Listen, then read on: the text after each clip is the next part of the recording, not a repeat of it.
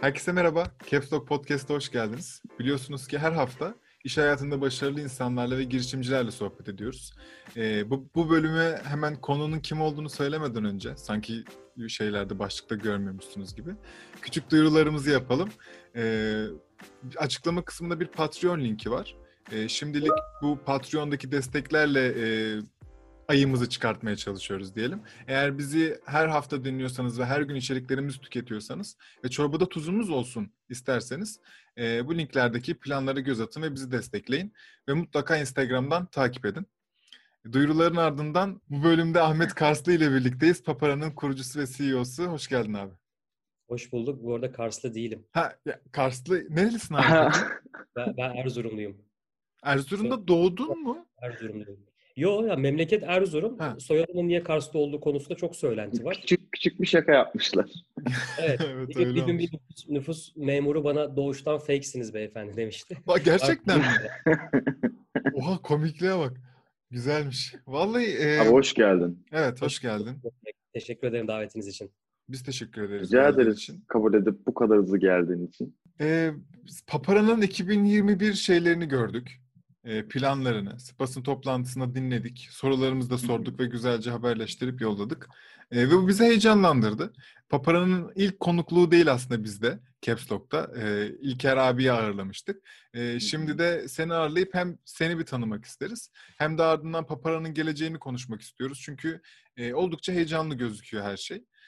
Ama tabii Papara'ya gelmeden önce önce seni konuşacağız. Erdemciğim, izninle mükemmel sorumuzu soruyorum. Ne olur.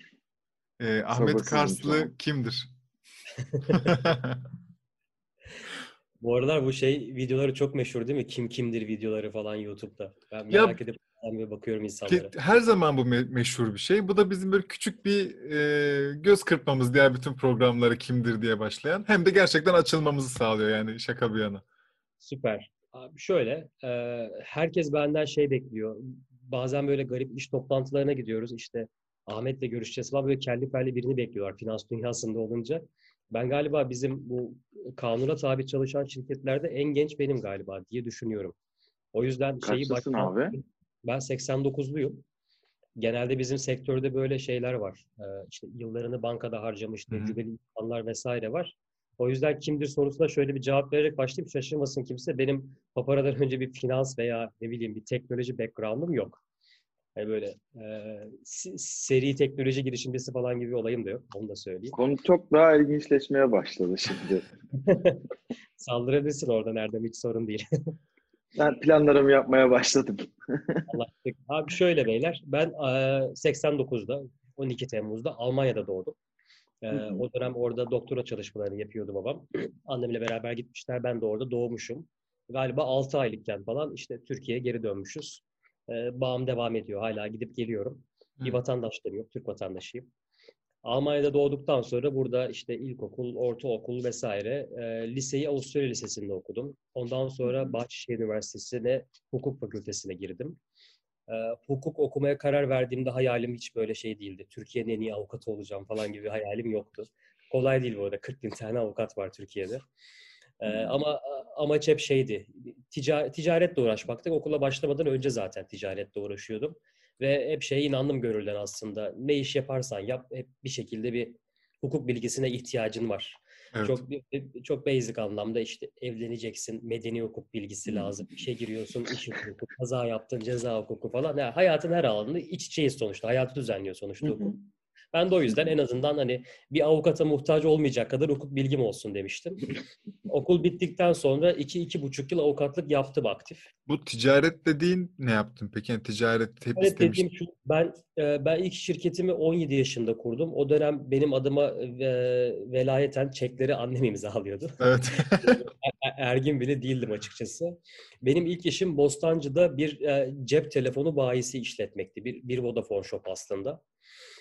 Böyle batık bir Vodafone Shop vardı. Denk geldi. İşte aileme denk geldi. Ben bir deli cesareti ben burayı işletirim dedim. 68 milyar o zamanın parasıyla borcu vardı. Hiç unutmuyorum. Dedim ben bu borcu temizlerim ki temizlemesem ne olacak? Ben öğrenciyim zaten. 200 lira para harcıyorum ayda. En kötü iflas ederim. Olmayan mal varlığım mı? Sorun değil. Abi ben o shop'u ayağa kaldırdım bir şekilde. Farklı bir business model diyeyim. O çok uzun bir hikaye de. Tamam peki uzunu böyle çok minik açıklarız ama yani annen babanın buradaki motivasyonu ne de 17 yaşındaki bir çocuğun böyle batık bir işi sırtlamasını kabul ediyorlar. Hani biraz geçsin yani bir tık şeyleri varsa hani bir tık bunu söylemek de bence yanlışlık yok. Bir tık maddi rahatlıkları varsa bu çocuk da böyle öğrensin demek aslında çok mantıklı geliyor kulağa. Öyle mi gelişti? Ya şöyle benim kendi çocukluğumda çok rahat olduğum dönemler de oldu. Tam tersi de oldu. Biz ailecek birkaç defa iflas yaşadık mesela. O yüzden kötü bir örnek. Böyle tanınmak da istemem ama madem açık konuşuyoruz. Benim ilk arabam 18 yaşında Porsche Carrera'ydı. Ondan 3 ay sonra Mitsubishi Colt'um vardı. Ondan sonra o da gitti. Sonra yıllarca hiç arabam olmadı mesela. İşte ondan sonra otobüs vesaire devam. Yani iyisini de görme şansım oldu. Kötüsünü de görme şansım oldu. Şimdi ne var abi? Bir anlayalım hani. Yok yok. Abi bir şey söyleyeceğim. Ben hayatımda hiç araba lastiği değiştirmedim. Arabanın ağasından anlamam merakım da yok. O yüzden hiçbir şey ifade etmiyor benim için. Ama yani ailemin motivasyonu orada şuydu. Bence değerli de motivasyon. Ben herhalde ilk 11 yaşındayken beni yurt dışına göndermişlerdi. Klasik aile yanında kalınan yaz okulu şeyleri vardır ya yurt dışında. İşte 3 haftayla başladı. Sonra 8-9 sene üst üste her yaz yurt dışında geçirdim. Ve bazı dönemlerde gene 2 ay, 3 ay yurt dışındayken aynı zamanda part time'da çalıştım. Ya ben 14-15 yaşında küçük küçük işlerde çalışıyordum Avrupa'da bilmediğim şehirlerde. O yüzden onun güzel bir tecrübesi vardı. Sonrasındaki motivasyon da şu ailemde. Zaten biz hani mütemadiyen iflas edebiliyoruz, batabiliyoruz sorun değil. Bu sefer de bu çocuk batsın herhalde dediler. Güzel. Abi hayatımda şunu çok açık söyleyeyim. Hayatımda edindiğim en büyük tecrübeleri her zaman kötü giden işlerimde edindim ben. O yüzden hep böyle başarı hikayesi anlatmayı çok severiz de başarısızlıktan çıkartılacak ders bence çok daha fazla. O yüzden hep teşekkür ediyorum onlara yani. İyi oldu. Katılıyoruz kesinlikle. Buradan da selam mı yollayalım artık bilemedim. Neden böyle garip bir yola girdim ama. Şimdi sen ayağa kaldırdın ama iletişim shop. Ne deniyor onlara? Telefon shop mu? Telefon Cenap mağazası. Bayi falan diyenler var da Vodafone Shop veya telefon bayisi. Bayi. Sen ayağa kaldırdın oraya mı? Ayağa kalktı aynen. Ayağı da şöyle kalktı bu arada. Çok kısa bir hikaye. Çok da uzun değil. Shop'un yeri çok kötüydü. İnsan trafiği çok azdı. İşte Bostancı'da Ali Nihat Tarlan Caddesi. Belki bilenler bilirler bu Bostancı istasyonunun arkasında hemen. Ayak trafiği çok az olduğu için işler kötüye gitmiş bir şekilde. Sonra şansa belediye gelmiş, önünü kazmış vesaire bir sürü talihsizlikler. Ben o dönem mesela gidip izin alıp belediyeden vesaire gerekli yerlerden orada verdiğimiz hizmetin aynısını Caddebostan sahile taşımıştım. Bir tane küçük bir kiosk. O dönem kartlar biliyorsunuz kontürler böyle kartlı kontürlerde kazıyorduk ya. Orada satamıyorsam müşteri ayağına gelmiyor sorun var. Sen müşterinin ayağına git mantığı. Bu mantık tuttu. Ondan sonra shoplar 3 tane oldu 2 yıl içinde. Sirkeci'de, Eyüp'te. Konsept hep aynı. İş yapmayan shop'u bul, al. Ondan sonra müşterinin ayağına git. Eyüp Camii'nin önünde açıyorsun tezgahı. Bak nasıl bayağı mobil tezgah açıyorsun yani oraya. Abi işportacı gibi bildiğin mobil kiosk gibi bildiğin mobil tezgah açıyorsun. Peki aslında. Sen yani... Dükkan açmaya gerek var mıydı bunu yapmak için abi? Kontrol alıp satsan. En fazla 500 metre yakınında yapabiliyorsun. Öyle mi? Aynen. Gelince kaçıyorsun. Bu tuttu. Peki. Sonra çok işle uğraştım. Yani çok fazla girişim oldu ama hepsi geleneksel işler. Ya bunların arasında hafriyattan tut da tekstile kadar birçok şey var. Bir kısmı başarılıydı, bir kısmı başarısızdı. Ondan sonra 2014 yılında ilk teknolojiye yaklaştım diyebilirim. Papara fikri o zamanlar ortaya çıktı. Yani Ahmet'in hikayesi böyle. Onun kaç yaşındasın? 2014 yani kaç yaşına geliyor fikri? 2014'te 25 yaşındayım. 25. Peki şimdi ben hemen çok küçük bir geriye dönmek istemem ama sen 17'den 2 yıldan bahsediyoruz bunları yaparken. Dolayısıyla sen hem lise öğrencisisin sonra mezun oluyorsun. Direkt üniversiteye gidiyor musun gitmiyor musun bilmiyorum. Yani oradaki okulla ilişkin nasıl? Yani bir tık daha sen ticaretçi bir tip gibi geliyor. Bir ilişki var orada. Benim mesela lise servisim 1,5 yıl boyunca beni evden alıp işe bıraktı. Hani millet böyle gezmeye giderken. Ben bazen lise arkadaşlarımın ofisinde falan ağırlıyordum. O zamanlar çok bir de cool'du ya bunlar. Tabii. Böyle havalıydı yani. Sonrasında üniversite başlayınca çok rahatladım. Çünkü üniversitede lise gibi devam zorunluluğun yok. Yani gitmek zorunda değilsin okula. Birkaç tane bizim dersimizde zorunluluk vardı. Üniversitenin 2 yılında zaten beni herhalde sınavdan sınava görmüştür genelde arkadaşlarım. Çok okula giden bir tip değildim maalesef. Sen biraz daha iş seven, iş yapan o insanlardansın. Güzel. Peki hemen Papara'nın başlangıcına geleceğim. Erdem, eğer buraya kadar herhangi bir şeyin yoksa ben senin sözünü kesmeyeyim. Ben de aynı şeyi soracaktım. Ha, nereden? Tamam. Bir geçmiş yok. Böyle. Buna yönelik bir iş yapmamışsın. Papara fikri nereden çıktı? Çünkü iddialı bir fikir. Ve ya da o zamanlar fikir neydi? Belki bu kadar iddialı için, şey değildi yani. Fikir bu değildi. Onu söyleyeyim. Hani başlarkenki fikir bu değildi. Başlarken çok böyle, bunu da açıkça paylaşayım sizinle. Başlarken yaptığım business plan'a bakıyorum. Bugünle alakası yok. Yani bu kadar da böyle çok vizyoner biri falan filan değilmişim, açıkça söyleyeyim. Fikir şuradan çıktı. Fatura ödeme merkezleriyle böyle bir ticari aşırı neşirim olmuştu Papara öncesinde.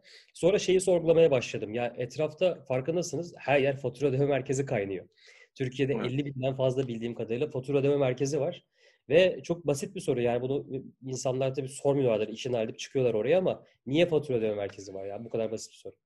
Çünkü dünyanın birçok ülkesinde anlamıyor bile insanlar fatura ödeme merkezi deyince. Bu Türkiye, Hindistan, Mısır gibi böyle belli başlı coğrafyalarda olan bir konsept.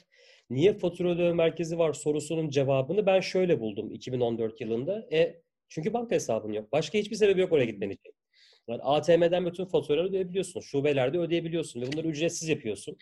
Üstüne gidip fatura ödeme merkezinde sen bir de para veriyorsan demek ki bir sorun olması lazım yani. Buradan aslında ilk defa şey oldu. Benim hayatımda bu unbank dediğimiz banka hesabı olmayan bir kitlenin varlığını görme şansım oldu. Ama o dönem böyle bir official report da yoktu veya ben ulaşamamıştım. BKM sonradan açıklamaya başladı. Ülkenin bu kadarının banka hesabı yok diye. Unbank dediğinde ama çok büyük bir kitle. Yani banka hesabı olmamasının insanların birçok sebebi olabilir. Bugün Türkiye'de dini sebeplerle bankadan uzak duranlar var. İşte kredi borcu sebebiyle uzak duranlar var. Yaşı sebebiyle uzak duranlar var. Ülkedeki unbank dediğimiz kitlenin çok büyük bir kısmı ev hanımları. Finansal özgürlüğü olmadığı için uzak duranlar var. O yüzden hani bir kitle var ve bu kitle ignore edilmiş yani bankalar tarafından. Hadi dedim, bu kitleye hizmet götürülür mü acaba? Fikir oradan çıktı. Ama unbank'in içinde de bir dikey bulman lazım. Bunların hepsi çok farklı kesimler. Hepsini aynı anda yakalaman mümkün değil aynı kanaldan. O yüzden underbank dediğimiz daha banka hesabı açmamış olanlar yaşı sebebiyle. Bu kitleye odaklanacak bir ürün yapmaya karar vermiştim. Ve o kitlenin de değerli olmasının sebebi şu. Ya bugün bazen böyle yatırımcılarla görüşürken bana niye Türkiye diyorlar. Bunun cevabı benim Türk olmam değil sadece. Yani ülkemizde yatırım yapmayı herkes çok ister. Ama bizim alanımızda Türkiye Avrupa'nın en iyisi. Çünkü Avrupa'daki en genç nüfus ve unbank nüfusun en yüksek olduğu nüfus Türkiye'de. O yüzden bugün Papara'yı Almanya'da yapar mısın desem bana 5 sene önce anlamsızdı. Türkiye'nin doğru yerdi bunun için. Anladım. Ve fikir buydu. Yani banka hesabı olmayanlara hizmet götürmek. Ama geldiğimiz noktada hala aynı hayalle mi gidiyor derseniz hayır. Biz banka hesabı olmayanlar için yola çıktık ama böyle çok birkaç yerde anlatmıştım. Bayağı komik gelmişti insanlara. Size de paylaşayım. Bir noktadan sonra banka hesabınız olsa da Papara'ya ihtiyacınız olduğunu ben fark edebildim. Onu da şu aşamada fark ettim. Ben sizleri bilmiyorum da gamer demesem de çok oyun oynuyorum ben. Bir gece böyle bir FIFA 16 çıkmıştı galiba, hatırlamıyorum. 16 olması lazım. Evet, 2015 sonlarında. Oyunun içine girdim. İşte foot yapıyorum. Ultimate Mode, Ultimate Team vesaire. Oyunun içinde para harcamam lazım. Benim banka kartımı kabul ettirmem PlayStation Network'e 3 hafta sürdü. Sony'yi arıyorum, bankanız reddediyor diyor. Bankayı arıyorum, güvenli değil diyor. Ya diyorum Sony arkadaşlar, ya dünyanın en büyük 100 şirketinden birisi. Nasıl güvenli olmaz? Sonrasında fark ettim ki ya banka hesabın olsa da olmasa da aldığın hizmetle mutlu olmayabilirsin. Veya daha iyisini arıyor olabilirsin. O zaman Papara sadece banka hesabı olmayanlara gitmesin. Herkese hedeflesin. Sonra bu noktaya geldi işte. Peki ben çok merak ediyorum. Hakikaten finans tarafında, en azından finans teknolojileri tarafında bir geçmişi veya bilgisi olmayan bir insan ben bir banka kuracağım gibi bir fikirle nasıl başlıyor? Yani kime danışıyor gidip? Ne gibi planlar kurmak zorunda kalıyor? Ya da ilk önce bunu yapmalıymışım ne zaman diyor? Ya orada en zoru bizim ilk yılımızdı zaten. Yani çünkü dediğin sorunların hepsiyle biraz bodoz girdiğim için karşılaşacağımın farkında olmadan karşılaştım ben. Hı hı. Burada birçok aspekt var. Bunların birincisi bence en zoru ilk defa teknolojik bir şey yapmaya çalışmak. Hiçbir IT background'un olmadan teknolojik girişimi yapmak bayağı deli cesareti. Bir de benim gibi böyle kendisi anlamaya çalışıp kafa yorup işte uygulama tasarımı yapmaya çalışan böyle hands-on bir tipsen, yapmaman gereken her şeyi yapmaya çalışan diyeyim, daha da zor. O yüzden onu aşmanın yöntemi iyi bir ekip kurmak. Hı hı. Ekip kurarak teknoloji girişimciliğinin eksikliği biraz tamamlanıyor. Finansın eksikliğini gene ekiple tamamlayabiliyorsunuz ama benim başlarkenki en büyük sorunum şuydu. Biz bir işte biliyorsunuz 6493 sayılı bir kanuna tabiiz. Hı hı. Biz başlarken o kanuna göre lisans almış kimse yoktu Türkiye'de. Kanun yeniydi. BDDK'dan lisans almamız lazım. Ya nasıl olacak? Yani ne dosyası oluşturacağız? Neleri hazırlayacağız? Nasıl bir ekip olacak? Hukukçu olmanın avantajını çok kullandım ben orada. Çünkü değil mi? Bak burada çok avantajlı olmuştur. Aynen. Yasayı anlayabiliyorum bir kere. En büyük avantaj o. Ve en büyük şansım da yasa yeni olduğu için benden başka kimse anlamıyor. Yani çok minimum bir bilgiyle herkesle eşdeğerim o anda. Ve sonrasında aslında ben yaklaşık 6 ay işte hukukçuluk oynadım. Avukatlık yaptım. Yani o şirketin legal structure'ının kurulması en zor kısmıydı zaten. İç kontrol ekipleri, işte risk yönetimi ekipleri vesaire, orada bayağı bir organizasyon şeması var. Hmm. Ama sonrasında iyi kötü bir şeyleri başarabildiysek onun sırrı aslında ben değilim, benden çok ekip diyeyim. Yani benim başarım belki ekibi doğru kurabilmektir. Elbette bu. Peki çok ekip güzel. Olayını nasıl çözdün abi mesela? Çünkü bir teknoloji girişimisin ve aslında hani bizim yatırımcılarla yaptığımız görüşmelerde de işte atıyorum orada bir C-level bir teknik insan gerekiyorsa bunun ortak olması onların yatırım motivasyonunu arttırıyor. Sen o ekip dediğin bu önemli insanları ortak gibi mi konumlandırdın yoksa maaşla çalışan ve personel gibi mi? Kesinlikle ortak olman lazım. Bunu düşünüyorum. Sadece bu arada şey için değil bu. Yani teknoloji geliştiren, işte marketing yapan insanlar için geçerli değil bence Erdem. Bir girişim yapıyorsan o girişimdeki herkesin, mümkünse ilk başladığın yola çıktığın insanların, hatta daha da mümkünse yol boyunca herkesin iyi bir stock option planı ile beraber ortak olması lazım. Ama şöyle, ortak olması demek de senin kadar elini taşın altına koyup uğraşacak anlamına gelmiyor. Hı hı. O yüzden aslında ortak olacak insanın o ortaklıktan senin beklentilerini anlaması ve ortak gibi de davranabilmesi lazım. Hı hı. Ya benim Papara'da ilk başladığım ekibin %90'ı 95'i hala duruyor. Ya bizden işten ayrılan toplasan herhalde 5 yıldır 5 kişi falan vardır. Onlar da kendi girişimini falan kurmuştur herhalde. Kendi girişimini kuran var. Birkaç tane böyle vizyon uyuşturamadığımız insanlar var. Hı hı. Ama onun dışında ekip şu an kaç kişi oldu işte? 170 kişi içeride, bir 70-80 kişi dışarıda, 250'ye falan yaklaştı. Biz İlker abi aldığımızda zaten 150 gibi bir rakamlar telaffuz ediliyordu. Çamlıca'daki ofisimizde. Aynen. Yani ekip hızlı büyüyor ama hızlı büyümenin yanında hala herkesin aynı insanlarla beraber olmamızın sebebi de o paylaşımcılık ruhu işte. Bizde herkes ortak, yani ilk işe girdiğin günden itibaren stock option planına dahilsin. Herkes ortak olduğu için herkes aynı amaca koşturuyor, aynı amaç için uğraşıyor. Ve bir yerden sonra insanlarda artık şey olgusu oluşuyor. Yatırımcı da o yüzden onu soruyor zaten. Sahiplenmeyle beraber insanlar böyle bir kurumsal hayatta olduğu gibi net bir rol ve sorumlulukların dışında akşam yatağa yattığında da ben yarın ne yapabilirim burası için diye düşünmeye başlıyor. Kesinlikle. O değerli. Evet, peki. Muazzam bir sinerji. Sen ne kadar süre hiç tek başına koştun mu bu Papara hedefi için, yoksa ilk günden itibaren sen bir ekip yapısı kurdun gibi ilerledin gibi mi oldu? Şöyle hikaye, ben ilk kurarken 2 tane daha ortağım vardı. Onlar yani stock option planı kapsamında dahil ettiğim ortaklardı diyeyim. Ben tek başıma başlamıştım. Sonra onları dahil ettim. Hı hı.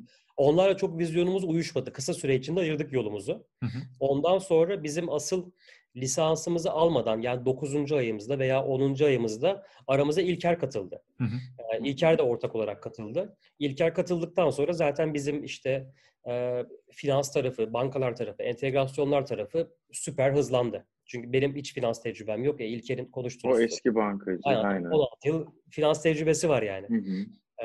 Biz 20 yıl çalışsak artık oraya gelemeyiz. O yüzden İlker o tarafı aldı götürdü. Sonrasında teknoloji tarafında çok eksiktik. Yani çok kötüydük hatta. Eksiktik demeyeyim. Papara'nın ilk uygulamasına aynı anda 150 kişi falan giriyordu. Yani biz kullanıcı kazanmayalım diye dua ediyorduk. Çöküyordu çünkü uygulama. O yüzden sonra Emre var şu an hala bizim ortaklarımızdan. Emre Kemci. Emre de BTC Türk'ün kurucusu aynı zamanda. Kurucu ortaklarından. Emre'yi zar zor böyle güç bela bayağı ikna ettik. Emre geldi. Emre de ortak oldu Papara'ya. BTC Türk'ten exit etti. Bize ortak oldu. Emre'nin gelişiyle beraber bütün uygulamayı baştan yazdık. Yani bizim için bir zaman kaybıydı ama hala üzerine koyuyorsak onun sayesinde inşa ediyoruz. Emre katıldı. Emre'den sonra da son halka bizim biraz daha işte network building işlerini yapmamız ve operasyon yönetecek birisini bulmamız gerekiyordu. Orada da çok büyük şans. PayPal Türkiye'den çıktıktan sonra bir dönem işte bayağıdır izlediğimiz Cenap vardı. Cenap da PayPal'ın Türkiye operasyonlarına bakıyordu. Cenap'ı da ikna ettik bir şekilde. Cenap da PayPal'dan ayrıldı, geldi, ortak oldu. Böyle. Yani bizde sen bayağı headhunter gibi çalışmışsın abi. Abi şey böyle anlatıyorum her yerde fasafasa gibi geliyor insanlar ama benim yaptığım iş gerçekten CEO olarak headhunter'lık. Başka bir şey değil. Yani. Ben vaktimin %50'sini okuyarak strateji falan filan bununla geçiriyorum. Geri kalanı HR. Çok iyi. Peki Papara hiç şu ana kadar yatırım almış mıydı? Ben almadı diye hatırlıyorum ama yanlış mı? Değil mi? Peki İlker gelene kadar ki 9 ay kaç kişilik bir ekipten bahsediyoruz ortalama? Ve ne yapmaya çalışıyor? O zaman uygulamanın mı altyapısını falan yani o 9 ay yani sen lisans almadan hiçbir şey değilsin. Lisans alana kadar ne oluyor içeride? Biz şöyle bir şey yaptık. İlker geldiğinde 6 kişiydik. 6 veya 7'ydik. Bu 6 kişi para alıyor muydu peki herhangi bir yerden? Sen tabii, dahil. Tabii. Bizde şöyle bir durum var. Bir kere o First Capital'ın hepsini ben karşıladım mecbur. Çünkü bizde belli bir asgari sermaye şartın yoksa lisansa da başvuramıyorsun zaten. Tamam. Böyle bir sürdürülebilirlik bekliyorlar aslında. Aynen öyle. Bu şeyde yani, de. Ama bence bu bir sorun aynı zamanda. Ben bu konuda regülatörü de çok eleştirdiğim için belki, artık rahat söyleyebilirim. Belki startup'ı mı engelliyor olabilir böylelikle yeni kurulacak? Aynen öyle. Yani giriş bariyeri çok yüksek bizim sektörde. Anladım. Yani o bariyer yüksek olduğu için yeni gelen startup'ların da önü kesiliyor. Teknik olarak Papara için bir avantaj gibi gözükse de herkes büyümesini istiyor sektörün. O yüzden bir bariyer var. Bizim şöyle 2015'te ben fikir aklıma geldiği anda ekibi kurup daha lisans başvurusu yapmadan ürünü geliştirmeye başladım. Anladım. O süreçlerin paralel ilerlemesi lazım. Yoksa bir yıl ürün geliştir, bir yıl lisans başvurusu yap. Sonra Mastercard, Visa süreçleri falan çok uzuyor. Biz her şeyi paralel ilerletmek için aslında hızlı başladık. O yüzden o ekipler vardı. Anladım. Peki ben böyle direkt çok aklıma kişisel bir soru olarak geliyor. Herhangi bir yüksek konumda olan insanları diyelim. Sen girişime katmak istediğinde ama yani tamamen dışarıdan bakınca birinin keyfi rahatı çok yerinde ve söz sahibi bilmem ne sahibi. Diğer tarafta yeni kendi geliştirmeye çabalayan evet bir umut vaat eden ama tabii ki o çabası her zaman baki kalan bir girişim var. Sen o insanı orada çalışmaya nasıl ikna ediyorsun? Yani oradaki içeri sokma taktiğin ne? Ya öyle bir taktik var diye demiyorum. Hani elbette bir stratejidir ama yani günün sonunda merak ediyorum. Belki birileri bir şeyler anlar ve kendine bir şey katar diye. Ya şöyle İlker'de bu çok kolay oldu. Zaten tam bunu almış kravat gömlekten. Yok tam tersi abi. İlker zaten bankacılığı bırakmış ve kendi girişimini yönetiyordu. İlker'in PayWizard diye bir şirketi vardı. Evet. Bayağı da başarılı ve iyi gidiyordu PayWizard. Yani, o yüzden rahat oldu. Biz İlker'le aslında Papara'da bir hizmete ihtiyacımız vardı. Öyle tanıştık. Bir gün hiç böyle çok alakasız toplantı masasında yine PayWizard Papara hizmetiyle ilişkili bir şey konuşurken ben İlker'e ya benim şöyle bir hayalim var dedim. Ben bir baktım İlker benim o hayal, bu arada o hayalimi de yapamadık hala. Square var ya postlar biliyorsunuz. Banggood postlar. Square yapmak istiyordum o zamanlar Papara ile beraber. İşte acquiring services deniyor buna. İlker'e anlattım bir baktım adam zaten çalışmış bir yıldır hazırlamış, bütçesini çıkarmış falan. İlker dedim ben de bunu yapmak istiyorum. Bir hafta sonra falan anlaştık biz zaten. Kendi girişimi varken onu bir taraftan kenara atıp geldi ama zaten girişimciliğe hazır olduğu için çok kolaydı. Ama Emre ve Cenap'ta onlar gerçekten bir hayale inandılar. Yani çok büyük bir hayale inandılar. Onlar için bir tık daha zordu. Niye derseniz bence tabii bir kere de sormak lazım da İlker'le Cenab'ın Papara'ya gelirken vazgeçtikleri paketleri sonradan gördüm. Ben vazgeçir miydim bilmiyorum. Gerçekten. Güzel. Evet. Bir de onlara soralım neymiş altındaki şeyleri o zaman. Söz hakkı da oldu. Tamam aynen, güzel öyle. Yani tabii ki iyi olmuş. Yani günün sonunda güzel bir şey koşturuyorsunuz ama işte insan merak ediyor. Çünkü bazen sen o çabalayan yapının içinde olduğunda kendini çok da yukarıda göremiyorsun. Çünkü sen hep hep bir ne denir ona? Uğraş gördüğün için sen kendini ister istemeden biraz daha aşağıda görüyorsun ve insanlara bir şey söylemeye, bir şey sunmaya, rica etmeye çekinir oluyorsun. Aslında o parlaklığını, o bir tık o karizmanı her zaman tutman gerekiyor ve inandırman gerekiyor demek ki. Ya inandırmakla beraber bir de orada şey var. Yani her startup'ta var mı bilmiyorum Umut da bizim özelimizde şu var. Ben gerçekten ilk günden beri yani finansal olarak başarılı bir startup olmaktan ziyade bir şeyleri değiştirebileceğimize inanıyorum ve aslında herkes için en büyük motivasyon da bu. Hani dönüp baktığında 60 yaşında, 70 yaşındayken geriye dönüp hayatına bakıp böyle ya ben gerçekten şu kadar büyük bir etki yarattım toplum üzerinde diyebilecek fırsat var burada. Yani ya bence bizim ekibimizin çok büyük bir kısmı da bir şeyleri değiştirdiğimiz ve değiştirebileceğimizi gördükleri için mutlular. Peki. Onun dışında sadece şey değil yani konu. Abi sen orada şu kadar kazanıyorsun. Bak burada biz 5 yıl sonra exit edeceğiz falan. Onlar biraz hayal satmak oluyor. Evet. Peki biz şunu değiştirdik dediğim bir şey var mı şu an için? Çok şey var ya. Bir tane değil ama onların hepsi... Ödeme merkezlerinden aldığımız beddualarla. Çünkü iş yapamaz oldular. Yok canım hala PTT'nin önünde sıra oluyor yani. O olacak. O bir takım insanlar hem gerek halen bir banka hesabı veya bir finans enstrümanı kullanmadığı için veya inanmadığı için yani güvenmiyor bazı insanlar. Ondan nakit vererek şey yapıyor. O olacak ama eminim ki sizdeki işlem hacimleri yani çok uçuk rakamlardı.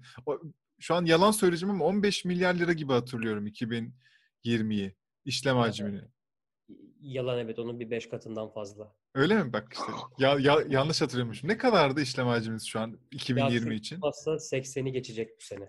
80 yani bakar mısın? Bu tabii ki sadece fatura değil ama demek ki bazı insanlarda o alışkan. Bütün işlem hacmi yani işte para transferi, para gönderme, para yatırmalar, para çekmeler, şunlar bunlar. Ama değişiklikten kastım o değil Umut ya. Ya değişiklikten kastım şu aslında hani senin yarattığın impact küçük gibi gözükse de ki bizinki küçük değil. Hani net bir rakam söyleyeyim size. 2020 daha bitmedi ama 2019'da insanların geleneksel finans uygulamaları diyeyim.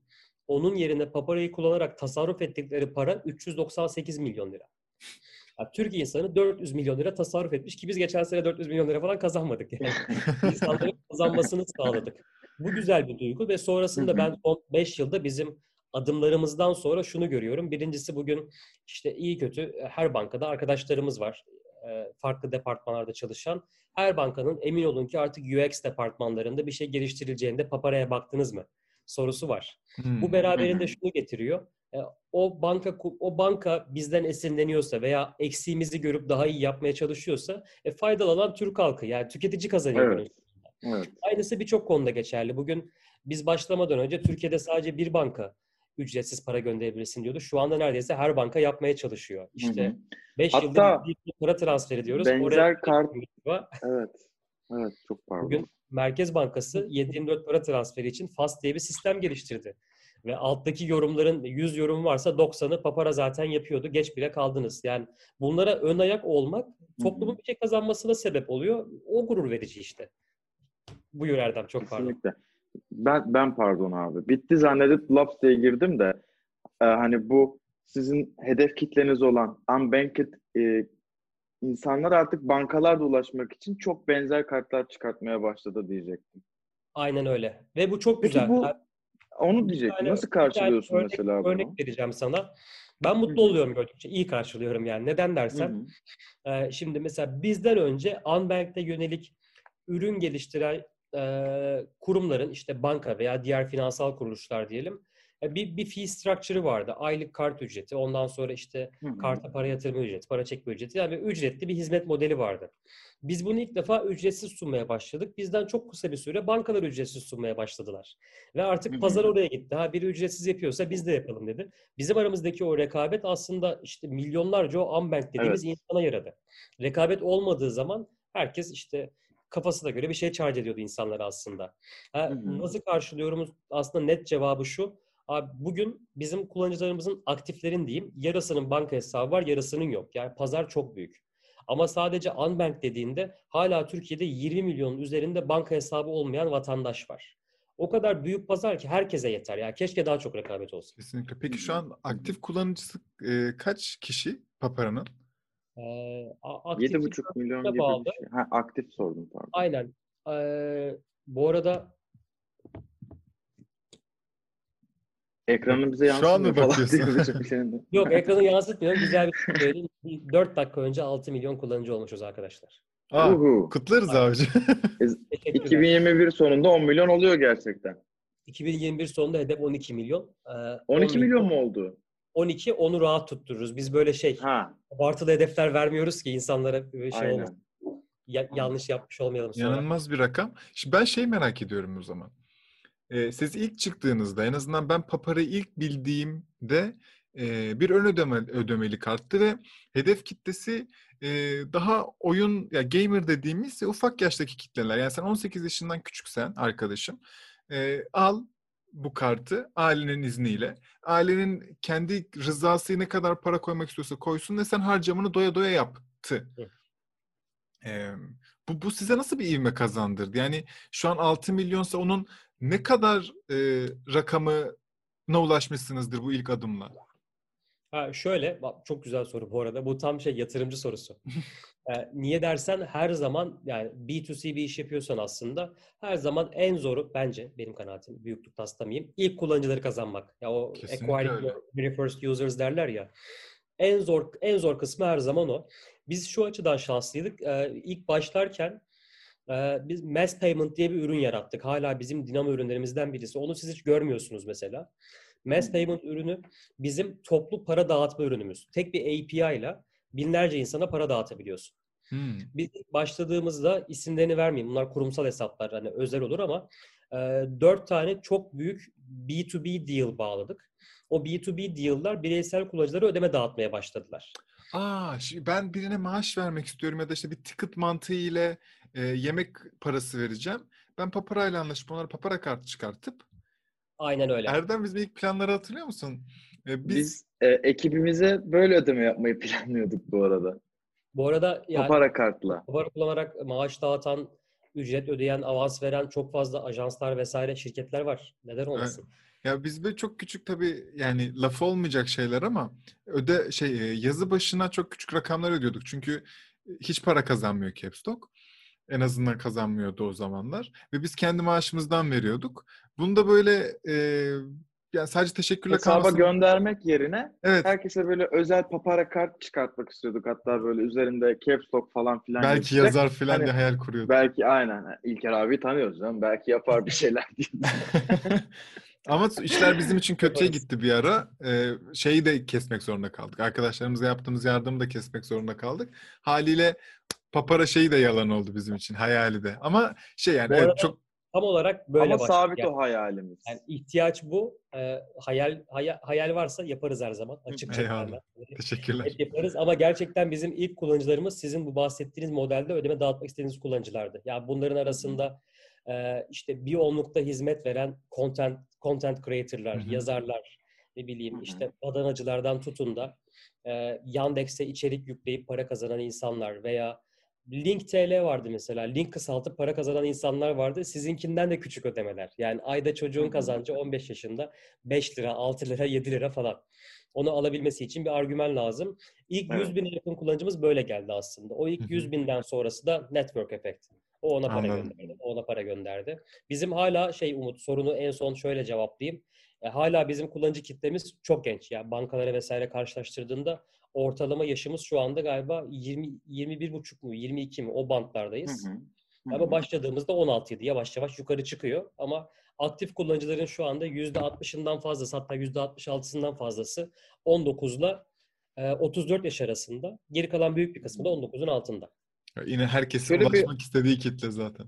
Aynen. Evet. Alışkanlık olarak şöyle de işe yarıyordur aslında. Hani 18 yaş altı insan size kullanmaya başladığı zaman büyüdüğünde hani işe girdiğinde otomatik bir banka hesabı oluyor ama alışkanlıklar vesilesiyle Papara kullanmaya da sanki çoğunlukla devam ediyordur gibi geliyor bana. Çünkü ben böyle yeni şeyler denemeyi severim ama alıştığım şeyleri değiştirmeyi çok sevmem. Mesela benim maaşım X bankasına yatıyor, söyleyeceğim. Ben o gün hem paraya yollarım onu. Çünkü sağa sola bir şey gönderirken hoşlanmıyorum. Buna alıştım. Evet. Aynı gün yatar. Benim maaşımı kendime maaş yollarım yani ben her ay.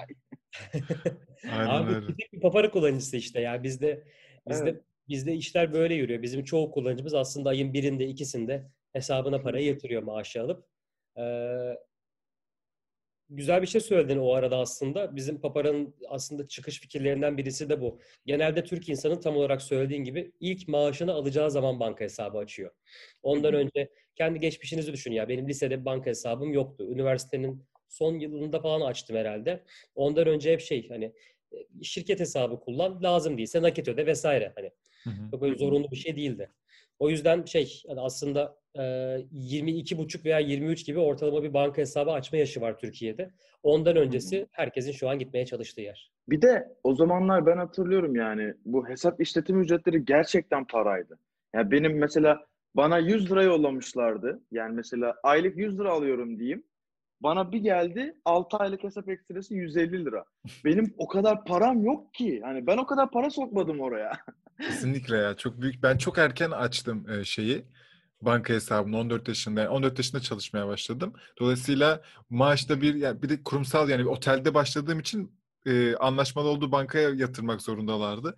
Yıllar boyunca sürekli bir para kesildi ve ben sürekli olarak neden diye ağladım yani. Onları çok iyi hatırlıyorum. Ben merak ediyorum. İlk bir 100.000 kitlesi geldi bahsettiğin. Hem para gönderme hizmeti hem de bu bahsettiğimiz oyuncu arkadaşlarla.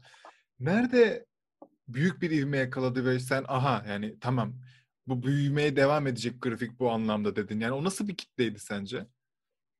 Aslında kitleyle değil de ürünle onun alakası var daha çok. Ya ben teknolojik ürün geliştirmediğim için daha bir UX vesaire odaklıydım. Daha önce bir ürün fiyatlaması yapmışlığım da yok. Bizim ilk başladığımızda 1-1,5 yıl galiba sanırım para gönderme ücreti 1 TL'ydi. Hesabından para çekme ücreti 1 TL'ydi. Böyle sembolik ücretler vardı Papara'da. Giderlerimizi cover edecek kadar aslında. Abi, ne zaman bir anda patladı dersen 1 TL 0 olduğunda. Çok küçük bir fark gibi gözüküyor. Yani 1 TL ödüyordu insanlar. Sorun yoktu. Ama 1 TL'yi almamaya başladığında ücretsiz diyebiliyorsun. Yani o kadar büyük bir fark var aslında. Siz neye güvenerek onu 0 lira yaptınız? Yani orada başka bir gelir modeli olacak ki orayı cover etsin. Yani stratejimiz bizim şu aslında. Orada biraz benim hatam da var. Ben hiçbir zaman kart ürününün geleceğine inanmadım. O yüzden bizde aslında bayağı İlker, o dönem bizimle olmasa da Cenap vesaire beni çok gazladılar. Kart yapalım diye.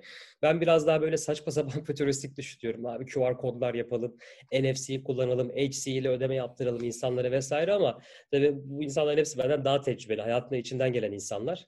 Aslında kart ürünü yaptığımızda insanlar kart aldığında daha aktif kaldıklarını ve daha çok papara kullandıklarını gördük. Kartla da yapılan her harcamada bizim bir gelirimiz var. Siz onu görmüyorsunuz bu arada ama Papara kartla yaptığınız her harcamanın bir kısmını biz harcama yaptığınız yerden gelir olarak alıyoruz. Takas geliri deniyor buna. O yüzden o gelir bizi ayakta tutar dedik. Para transferindeki ücreti kaldırdık. Sonra fee structure yıllar içinde evrildi. Ama ilk fırlama şeydeydi o. 1 TL'nin 0 olmasındaydı. Anladım. Sonrasındaki fırlamaların hepsi tamamen ürünle alakalı. Yani biz ikinci versiyon dediğimiz uygulamayı komple yeniledik. %40, %50 arttı işlem hacmimiz. Üçüncü versiyonu bu yıl başında çıkardık. 3 kat arttı. Tamamen ürün. Evet, çünkü peki ne kadar kolay kullanılırsa özür dilerim yavrucuğum. Ben bugün çok saygısız hissettim kendimi de. Estağfurullah. İnternet yüzünden mi acaba? Okay. İnternetten üst üste biniyoruz istemeden. Aynen, tamam. Şöyle bir gelir modeliniz daha yok mu abi sizin mesela? 100.000 kullanıcınız var aktif ve bu 100.000 kullanıcı da X miktar parasını sizde tutuyor ve sizin 2 milyon var. O artık nerede tutuluyorsa o 2 milyon lira. Siz o 2 milyon liradan da başka bir bankaya yatırayım da günlük faiz alayım falan bir şey yapmıyor musun? Ya bunu söyleyeyim de herkes duysun. Bu bize en çok gelen şikayet. Böyle kullanıcının parası mesela abi böyle bir şey olsun 10 dakika yatmasın hesabına, 10 dakikada hemen Twitter'a girer. Başlar böyle komplo senaryolarına. Paramla dolar aldılardan tut da akşam Ahmet paraları yiyor'ya kadar, gece depo olmaya kadar, yani Bitcoin aldı diyenler var, neler neler böyle. Okay. Abi, yani bu çok net kanunla belirlenmiş bir şey. Dışına çıkma şansımız yok ve çok net denetlenen bir şey. Senin bize yatırdığın her para saat 16.00'a kadar Merkez Bankası'nda açılan koruma hesabı diye bir hesaba aktarılıyor. Ve biz o paraya dokunamıyoruz. Yani senin paran bizde olduğu sürece %100'ü Merkez Bankası'nda sen çekene kadar. O yüzden bizim o paradan mevduat getirisi elde etme imkanımız yok. Hatta daha komiğini söyleyeyim sana. Paranın bize hiçbir getirisi olmamasının yanında bir de Merkez Bankası'nın %2'lik ayrıca bir karşılık oranı var. Senin 100 liran varsa bizde 2 lira da üstüne biz koyuyoruz. Aa. Aynen. Abi bu var yani. Kötü bir iş modeli ya bu. Ya bu aslında dünyanın birçok ülkesinde böyle değil. Yani dünyanın birçok ülkesinde elektronik para. Ben şaşırdım gerçekten.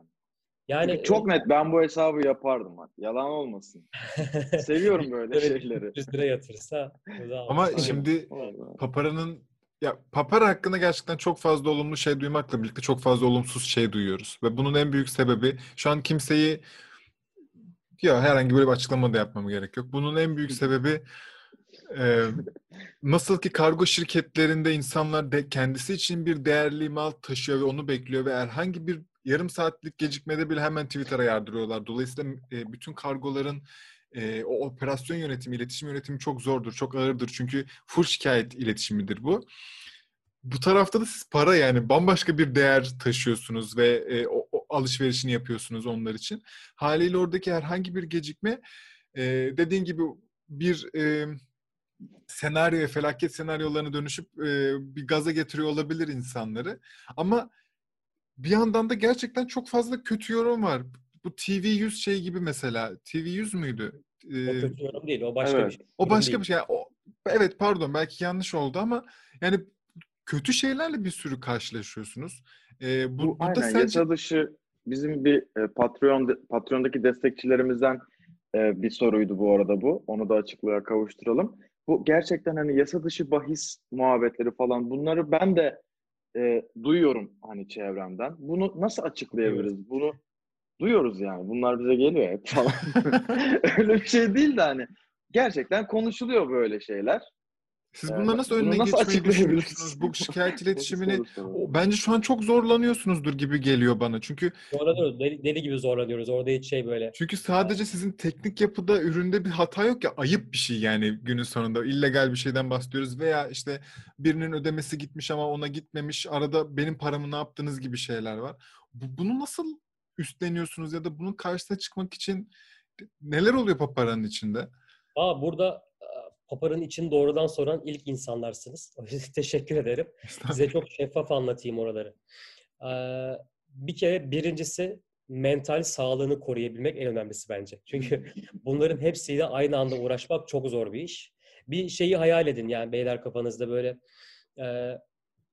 Örnek aklıma Çisem geldi şu an. Çisem bizim ekibimizde en takdir ettiğim insanlardan birisi. Bu aslında User Quality Assurance işi yapan bir arkadaşımız Çisem. Hı hı. Bir Çisem'in gün içinde karşılaşabileceği support senaryolarını düşünün. Adamın birisi işte ne olacak? Eşine para göndermiş. Eşi markette mahsur kalmış. Para gönderdim gitmedi. Şimdi konu para olunca, Umut çok haklısın. Konu para olunca ona ulaşmak için tahammülün hiçbir zaman yok.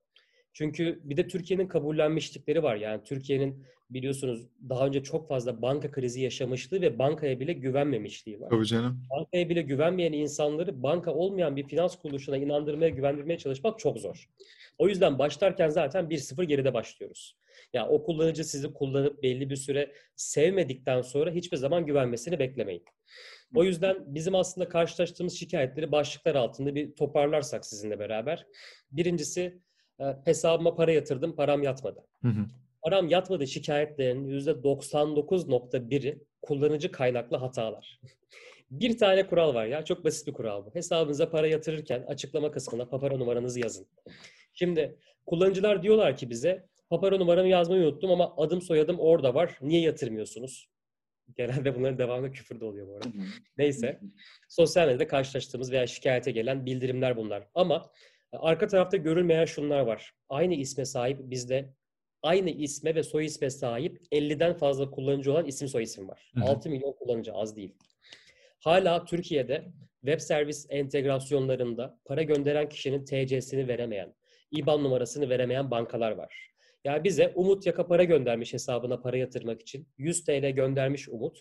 Bir Umut Yaka daha var Papara kullanıcısı. Hangisi olduğunu bilmemiz imkansız.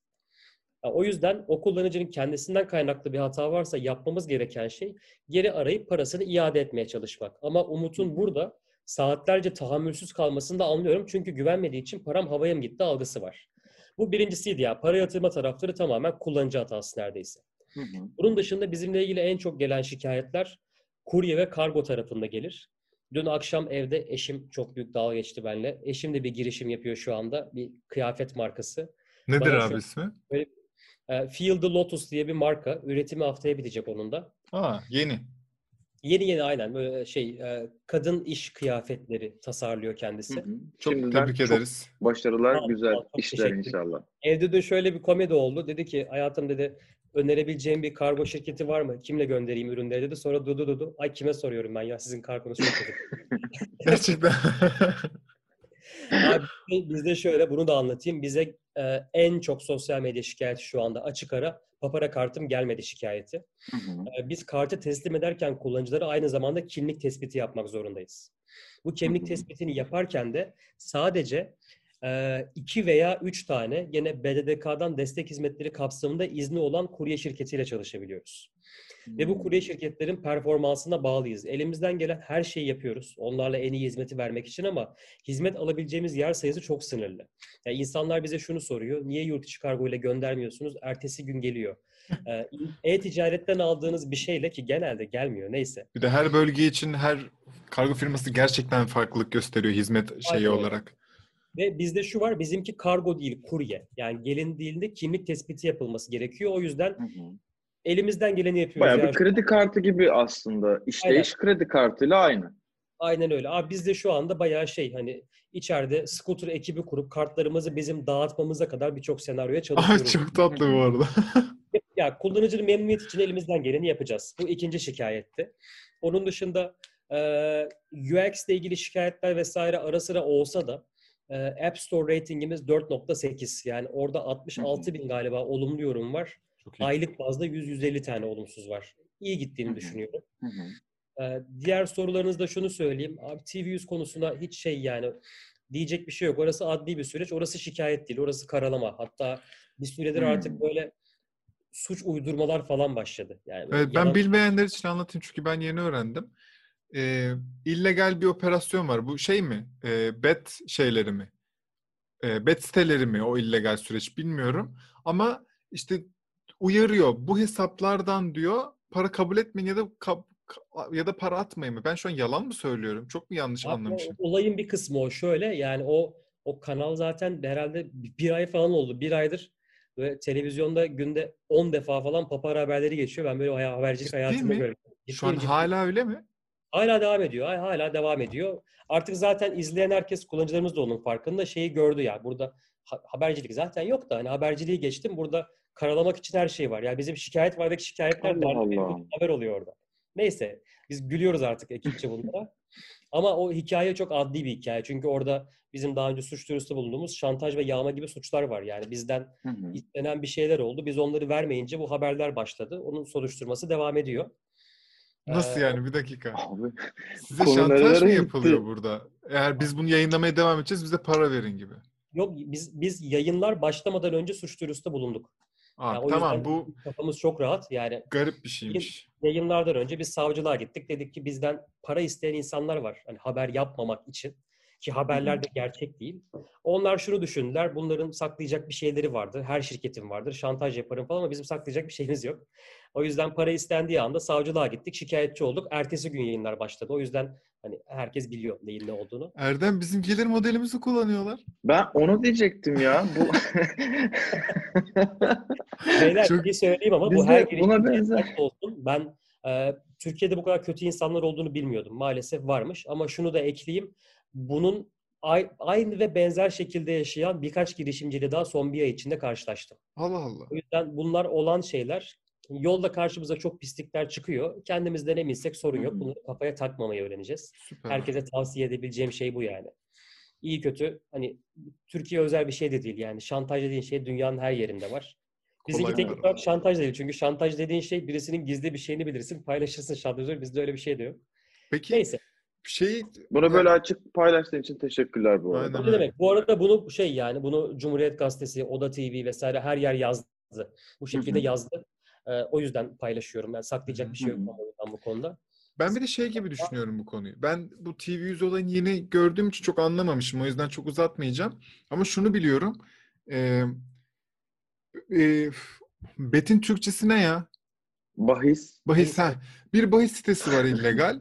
Ve insanlar burada oynamak için farklı yöntemler deniyorlar. İşte mobil gönderiyor. İşte başka kartlar gönderiyor ve papara da kullanıyorlar. Sizin bu engelleyebileceğiniz bir şey mi değil mi bilmiyorum. Yani sonuçta kullanıcı o. Belki faturasını da ödüyor. Aylar boyunca bir şeyler yapıyor ve illegal bir şey de yapıyor.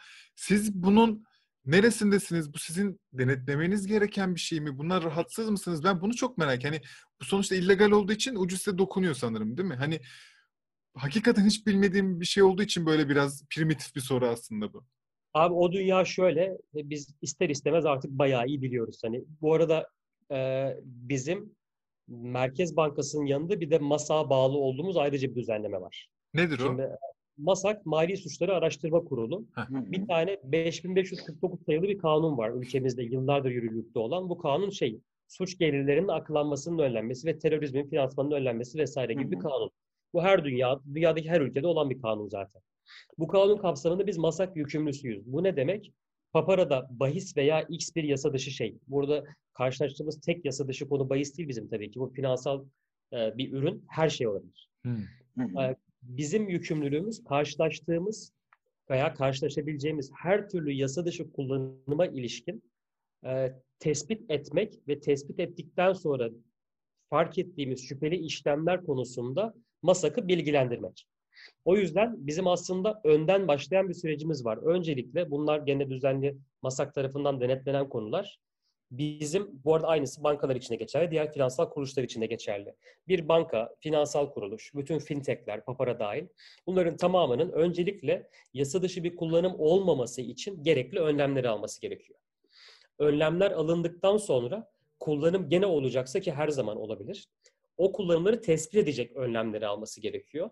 Tespit ettikten sonra da gerekli bildirimleri yapacak aksiyonları alması gerekiyor. Süreçler böyle. Anladım. Yasa dışı bahis konusunda akışlar şu. Yani sorulacak soru bile değil. Çok mutsuzuz bu konuda. Hani uğraştığımız bir konu ama tek başımıza bizim uğraştığımız bir konu değil yasa dışı bahis. Yani yasa dışı bahis. Bu arada aynen sadece paparayla bunu yapmak doğru değil çünkü ben bir kere kendi kredi kartımla yapabildim işlem. Öyle mi? Gerçekten. Evet. Adım sanım her şeyim var. Güzelmiş. Seni şu an FBI'ye yolluyorum kapına. Bulabilirlerse gelsinler abi. Abi ben sonuna kadar karşıyım. Ya devletin regüle etmediği her şeye karşıyım. O dünyayı da tabii ki mücadele etmemiz gerektiği için yakından inceliyorum. Orada şöyle bir akış var. Umut senin soruna cevap vereyim. Engelleyemiyor musunuz? Tamamen engellemek çok kolay bir iş değil. Yani biz çok büyük ölçüde sona yaklaştığımızı düşünüyoruz engelleme konusunda ama o dünya şöyle çalışıyor. Bu uyarılar MASAK'ın sayfasında olduğu için rahatlıkla paylaşabilirim sizinle. Yasa dışı bahis oynatacak veya aracılık edecek insanlar Türkiye'de bireysel insanların hesaplarını kiralıyorlar. Veya onlara bir para vererek yoldaki işsiz insanlar, yaşlı insanlar, gençler vesaire onlara para verip banka hesaplarını veya papara gibi başka finansal kuruluşlar gibi hesaplarını kiralıyorlar. Dolayısıyla bayağı bireyin üstünden dönüyor aslında bütün bu şeyler. Evet, aynen öyle. Ya çoğu bireyin, sadece birey değil. Hani bunun birey de var, kurumlar da var. Papara'da bir kurumun üzerinden bunu yapmak imkansız çünkü bizim yeni üye işleri edinimlerinde aşırı katı süreçlerimiz var. Yani en az belli bir süre bankayla çalışma zorunluluğu vesaire falan gibi şartlarımız var. Bireyin üzerinden genelde yapılıyor bu işler. Bankalarda da öyle bu arada. O yüzden tespit etmek çok kolay değil. Amaç burada tespit edip gerekli bildirimleri yapmak. Sonrasında top devlette. Devlet bunların tamamını inceliyor. Ceza soruşturmasını yönetiyor.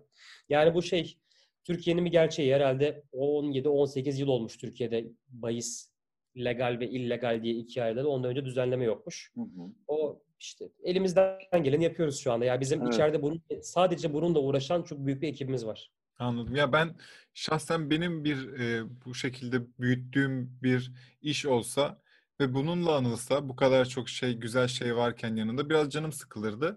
Sizin de canınız sıkılıyordur. Ama umarız ki her şey gönlünüzce olsun. Yani bu konu garip bir konu. Böyle çok ince çizgileri olan bir konu olduğu için çok da ne diyeceğimi bilemiyorum. O yüzden geçeceğim. Bizim için de şu an çok ince burası Umut. Bizim aynı kanuna göre bu konularda birçok konuda bilgi vermemiz bile yasak. Yani bugün işte biz mesela X bir kullanıcımızın hesabını kapattık veya onunla ilgili bildirimde bulunduk. Bloke ettik. Görürsünüz internette böyle Papara hesabını bloke etti. Sebepsizce şikayetleri. Şimdi bizim şüpheli bir şey gördüğümüzde o kadar diken üstü ki bu konu. Hesabı bloke ettikten sonra biz sadece bir hafta bloke edebiliyoruz. Sonrası MASAK'ta. Ha. Biz şüpheli işlem bildirimde bulunduğumuz bilgisini kullanıcıya veremiyoruz. Çünkü bazı kullanıcılar var ki devlet yıllarca izliyor. Yani takibe alıyor. Bir örgüt suçu olabilir, başka bir şey olabilir. Başka bir suçun parçası olabilir. Biz bilemeyiz. Yani bugün bir örnek vereyim size. Bugün siz Papara'da hesap açarken kimlik bilgilerinizi paylaştığınız anda siz Avrupa Birliği'nin yasaklı listesinde misiniz? Amerikan Hazine Müsteşarlığı'nın yaptırımlar listesinde misiniz? Bunlar bile kontrol ediliyor. Çünkü zorunda değil mi? Tabii ki. Arka tarafta görmediğiniz yüzlerce kontrol var. Bunun bilgisini kullanıcıya vermek yasak olunca kullanıcı da kıyameti kopartıyor. Hesabı bloke koydular, sebebini söylemiyorlar diye. Aynen. O yüzden bunlar çok hassas süreçler.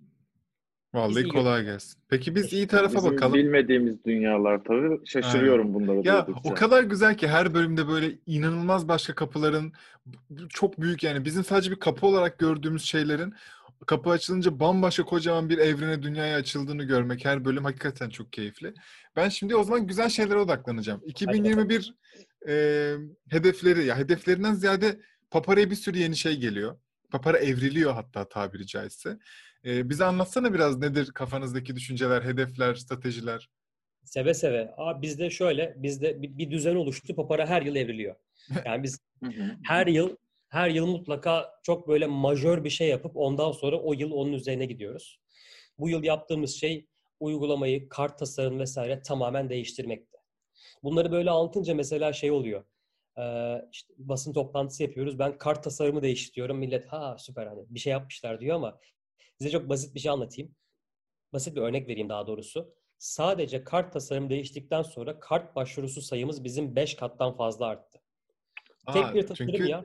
Sen cüzdanında yani taşıdığın veya işte bir kız arkadaşına, bir erkek arkadaşına buluşmaya gittin, hesabı öderken gösterdiğin bir şey. Çünkü o yüzden aslında kartlar premium, platinum, gold, yani onların hepsi bir statü aslında değil mi?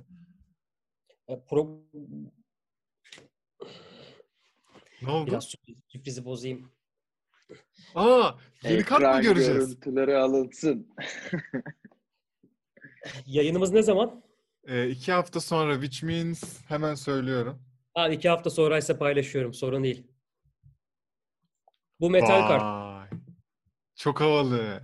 Türkiye'nin ilk metal kartı. 22 gram. Kıramazsınız. İnanılmaz tatlı. Allah. Metal kart, isim metal değil. Ay, kart gerçek. Madde olarak. Kart çelik ve titanyum karışımı olması lazım. Gerçek anlamda hani bu kart metal. Abi hayırlı olsun. Çok tatlı bir şey geliyor. Peki neden böyle biz bunun materyalini metal yapalım dediniz? Tamamen şov, yani imaj için mi? Şov ve imaj değil, bu kartla beraber çok da güzel bir şey geliyor. Bir program geliyor yanında. Orasının sürprizini bozamam yani. Tamam. Peki. Çok isterdik ama bozamam diyorsan. Küçük bir detay vereyim sana. Ama belki Instagram'da detayından bahsederiz ilk çıktığı gün. Evet. Tamam. Şunu söyleyeyim. Tamam. Neresi olsun? Otoparka para vereceksiniz. Kaldığınız kapıda. Nerede olursanız olun, yarım saat içinde hesabınızdaki parayı size nakit olarak getiriyoruz. Mesela. Nasıl ya? Skuterlar onun için miydi? Kız arkadaşınla, bir kısmı o yüzden. Kız arkadaşınla yemek yiyorsun abi. Bir baktın cüzdan yok. Cebindeki para yeter değil. O oldu, bu oldu. Neredeyse neye ihtiyacın varsa sadece Türk lirası değil, dolar ve euro dahil olmak üzere ayağına getireceğiz. Bayağı güzel bir hizmet biliyor musun abi? Ama bir dakika. Benim şu an aklım çok karışıyor. Bence bu dünyadaki birçok insan aklına gelen bir fikir. Ulan işte ATM'leri mobil yapsak, insanın ayağına getirsek filan diye bir fikir. Siz bunu hayata geçiriyorsunuz ama bunun ihtiyacı neden var? Bu kadar nakitsiz bir sisteme geçtiğimiz ve her şeyin dijitalle döndüğünü anlatılan bir dünyada ben gerçekten finans özürlüsüyüm. Finans teknolojileri de özürlüsüyüm. O yüzden yakın olduğum bir dünya değil, sadece takip ettiğim bir dünya. Sen neden bir anda böyle fiziki parayı yeniden ortaya çıkartıyorsun? Çok haklısın. Buradaki mesaj şu. Bu programın en basit bir kısmı sadece. Buradaki mesaj şu. Senin Papara metal kartın varsa finansal ne ihtiyacın olduğu anda Papara yanında. Şimdi anladım. Bu da bir... Bu şey sadece paraya ihtiyacın olduğu değil. Tersi de var. Nakdi dijitalleştirmek de var. Yani evdesin, oyun kasıyorsun. İşte Papara kullanıcılarının başına çok gelen bir şey bu. Deli gibi oyun oynuyorsun, item alacaksın, 20 lira cebinde nakit var, kartında para yok. Abi gelip 20 liraya alıyoruz, anında hesabına yatıyor gibi. Bak bu çok iyiymiş. Bunun bir mesela üst sınırı var mı? Gerçekten aynen 20 lira için geliyor mu yani adam? 20 lira için geliyor ama üst sınırları var. Çünkü o kuryenin de can güvenliği önemli. Tam onu söyleyecektim. Mesela benim şu an cebimde 6.000 lira var ve ben ona yatırmak istiyorum. O zaman geliyor mu? Yok, maksimum 2.000 lira. Yani çünkü evet, bana da bir riskli geldi bir ufak, o yüzden merak. Çünkü bunu takip ederler abi bu kuryeleri, yani Türkiye'den bahsediyorlar. Güzel bir güvenlik şeyi var ama işte mesaj şu, aldınız o mesajı. Hani güzel bir güvenlik şeyimiz var, silah taşıyoruz. İhtiyacın olduğu anda biz yanındayız mesajı var. Çok iyiymiş, çok beğendim abi. Ben o metal kartı alırım. Çok net olarak. Ve teşekkür ederiz bize bunu gösterdiğin için, önden bizimle paylaştığın için. Ne demek? O da ayrı bir detay bu arada beyler. Şimdi beklenti yaratmadan söyleyeyim. Metal kartı alamazsın ama biz sana veririz. Metal kart satılacak bir ürün değil. Metal kart sadece Papara'nın hak etmek mi lazım? Değerli olduğunu düşündüğü kullanıcılarına vereceği bir kart. Hayda, bak şimdi Allah ne oldu? Allah. Şimdi benim daha çok istedim. Şimdi bakalım artık. Umut mu alabiliyor, ben mi? Göreceğiz. Şimdi ben bunu kara borsada satmaz mıyım? Ben değerli görülüp. Umut az önce yasa dışı falan olan her şeyden bahsettik. Adamın yüzüne söylediği şey peki. Evet şaka yaptım. Hak etmiyorsun. Hak etmiyorsun bu programda. O zaman ben şuna şimdi... Ben biliyorum ki Papara'ya bir sürü yeni özellik gelecek. Şimdi bu sistemler de geliyor. Papara böyle hem bir tık süper app hem bir tık oyunlaştırma içeren, yani aslında Papara biraz Asya'dan o güzel, yani Asya'daki uygulamaların hepsi insanları içeride tutmayı ve o kullandırmayı arttırmak için birçok yönteme sahip ve inanılmaz işleyen yöntemleri var. Aslında Papara da biraz bunları sahiplenecek gibi hissetmeye başladı. Ya tam şey böyle tatlı tatlı, ne bileyim, doğunun maneviyatından, batının maddiyatından alacağım maneviyat olmadı. Biraz öyle oluyor gibi ama. Ya şöyle şimdi işte bu ne bileyim işte yasa dışı bahis konuları, şuydu buydu, Papara'yı eleştirebilecek insanların elinde argüman var mı? Var. Ama bu insanların maalesef sorunu şu, senin sorduğun sorunun cevabı da aynı cevap aslında. İnsanlar Papara'nın gittiği yeri göremiyorlar. Ya bugün senin kafanda da aynı soru işareti var. Bir yere gidiyor Papara ama nereye gidiyor? Değil mi? Hani sürekli bir şey geliştiriliyor, sürekli bir ürün geliştiriliyor. Çok ilginç bir şey söyleyeyim size, bunu gururla söylüyorum. Biz bir App Store'dan falan bakabilirsiniz arkadaşlar. Biz 2 haftada bir yeni bir özellik yayınlıyoruz. 1 yıldır. Her 2 hafta. Ya bu son 1 yılda 100'den fazla yeni feature yayınladık. Bunların bir kısmı küçük, bir kısmı büyük şeyler. Harcama bölüşmeler, QR kodlu ödemeler, ne bileyim bütçe analizleri, fatura analizleri, şunlar bunlar. Yani yapmaya çalıştığımız şey şu aslında. Kısmen doğru söyledin Umut. Doğudaki süper app deneyimini yapmaya çalışıyoruz. Ama bizim süper app'imiz financial süper app. Ya ben hala Türkiye'de aynı uygulamanın içinde kıyafet de alayım, market siparişi de vereyim, taksimi de çağırayım, ne bileyim kuaför randevusu da alayım. Bu çalışır mı bilmiyorum. Yani inşallah biri yapar çalışır, mutlu olurum ben. Ama Türk insanı buna hazır mı bir fikrim yok. Çünkü biliyorsunuz ki Batı'da süper app diye bir şey yok. Evet. Yani bu sadece Uzak Doğu'da ve Güneydoğu Asya'da var. Türkiye tam ortada. Hangisini benimseyecek bilmiyorum. Ya yani bizim özellikle payment dünyasında Doğu kırılıyor. QR kodlar havada uçuşuyor. Evet. Batı'da bir tane QR yok. Batı'da contactless'lar havada uçuşuyor. Türkiye'de hala ikisi de bir dengeyi sağlayabilmiş değil. O yüzden ben çok böyle 10 yıllık plan yapmaktansa 1 yıl içinde Papara kullanıcısı için en azından ne geliştirebiliriz? Onu kovalıyorum açıkçası. Önümüzdeki yıl neler var? Papara biraz daha şuna evrilecek. Herkesin günlük ihtiyaçlarının tamamını karşılayabileceği bir app olmaya evrilecek. Ve bizim Open Banking diye bir kavram var. Mutlaka duymuş veya konuşmuşsunuzdur daha önce. Bu yıl itibariyle şu oluyor artık arkadaşlar. Banka hesabınız A bankasında, B bankasında, C bankasında olabilir. Ama artık o banka hesabına ulaşmak zorunda değilsiniz. Çünkü Open Banking ile beraber 2021 itibariyle bütün banka hesaplarınızı Papara app'inden yönetebileceksiniz. Benim Papara app'i size şunu söyleyecek. Garantide 500 liram var, Yapı Kredi'de 700 liram var, İş Bankası'nda 300 liram var. İşte Odea Bank'ta 600 lira kredi borcum var, yaklaşıyor, dikkat et. Daha da ötesini söyleyeyim. Bütün finansalları tek bir app'ten yönetmenin dışında bütün finansal orderlarınız, emirlerinizi aynı app'ten vereceksiniz. Ya diyeceksiniz ki garanti hesabımdan Erdem Şentunalı'ya 100 lira gönder vesaire. Bu ne demek? Aslında Open Banking ile beraber Papara all your bank accounts in one app, all your cards in one card oluyor. Siz Papara kartınızı kullanmadan önce Papara uygulamasından X bankası diyeceksiniz. Papara hesabınız o bankadaki bakiyeyi kullanacak. Y bankası diyeceksiniz, onun bakiyesini kullanacak gibi. Yani Papara sana yeter. Bundan sonra mantık bu. Ve bilmeyenler bunu yaparken için ben hemen çok kısa bir açık bankacılık nedir onu da söyleyeyim. Bütün bu bankaların API'lerini açmasıyla kendi sunduğu hizmetlerin ve enstrümanların API'ini açıyor ve küçük fintechler bu API'leri kullanarak farklı ürünler veya fırsatlar sunabiliyor. Aslında bu değil mi yani? Ben şimdi çok biliyormuş gibi söyledim ama aklıma kalanı bu yani.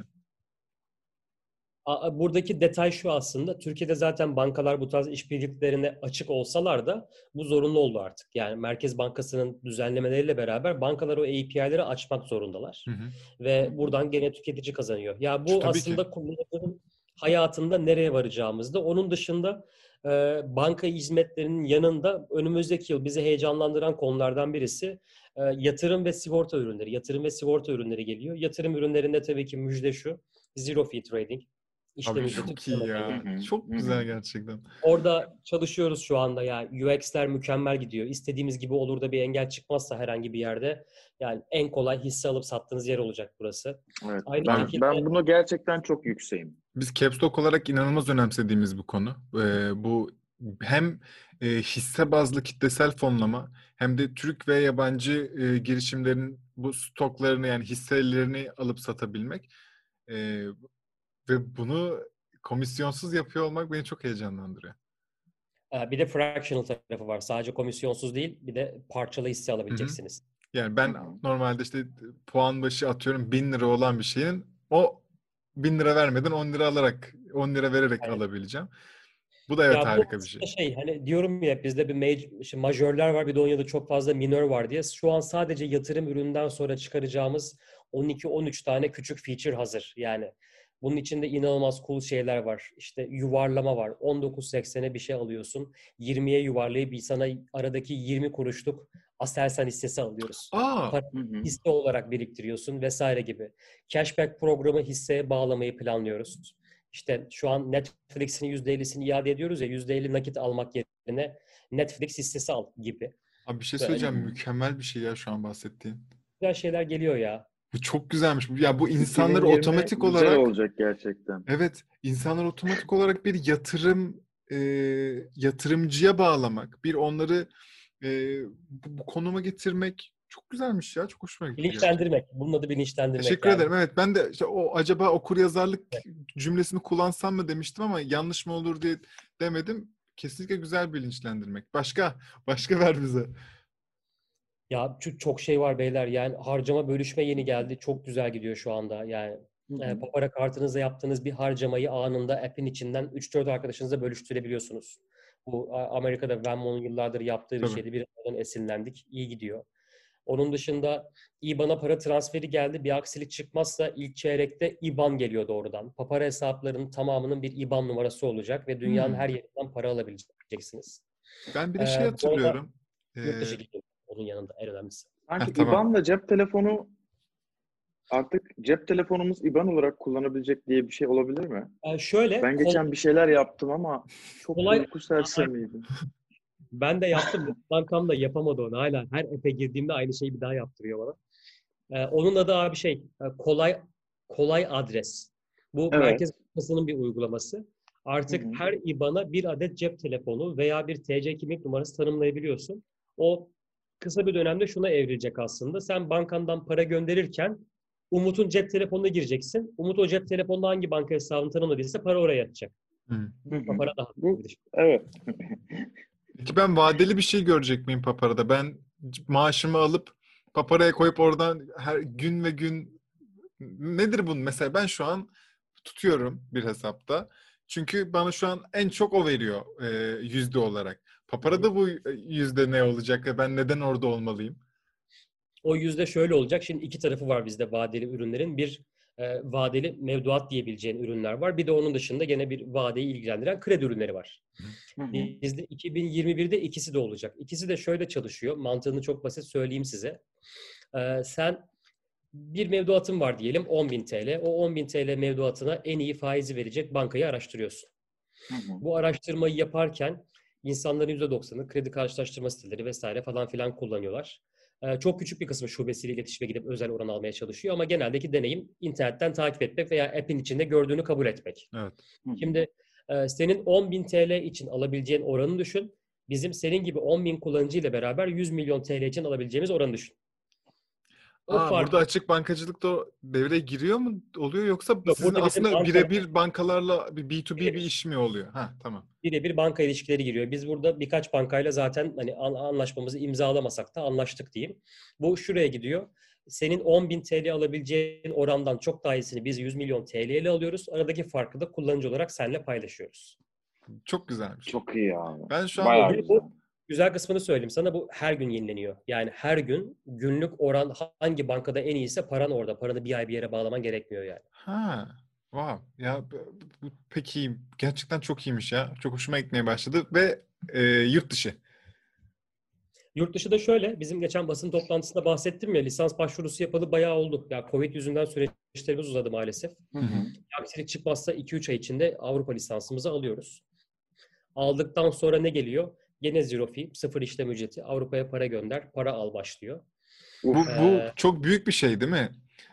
Yurt dışında yani akrabaları olan veya çocuğu olan bir insan için büyük bir dert sanırım. Ya daha önce her şey komisyon alıyordu değil mi? Herhangi bir gönderme. Yani oradaki değer teklifini söyleyeyim size. Bir, komisyon zaten bir dert. Hani Swift ücretini dert olarak saymıyorum bile. Yani 100 TL gönderiyorsun, 56 TL Swift ödüyorsun falan gibi dünya var. Çok masraflı bir şey Swift sistemi. Biz Swift bağımsız, Papara gibi fintechlerle işbirliği yaparak bu sorunu çözüyoruz. Ve arkadaki o FX operasyonu kendimiz yönetiyoruz. Bu da şunu sağlıyor.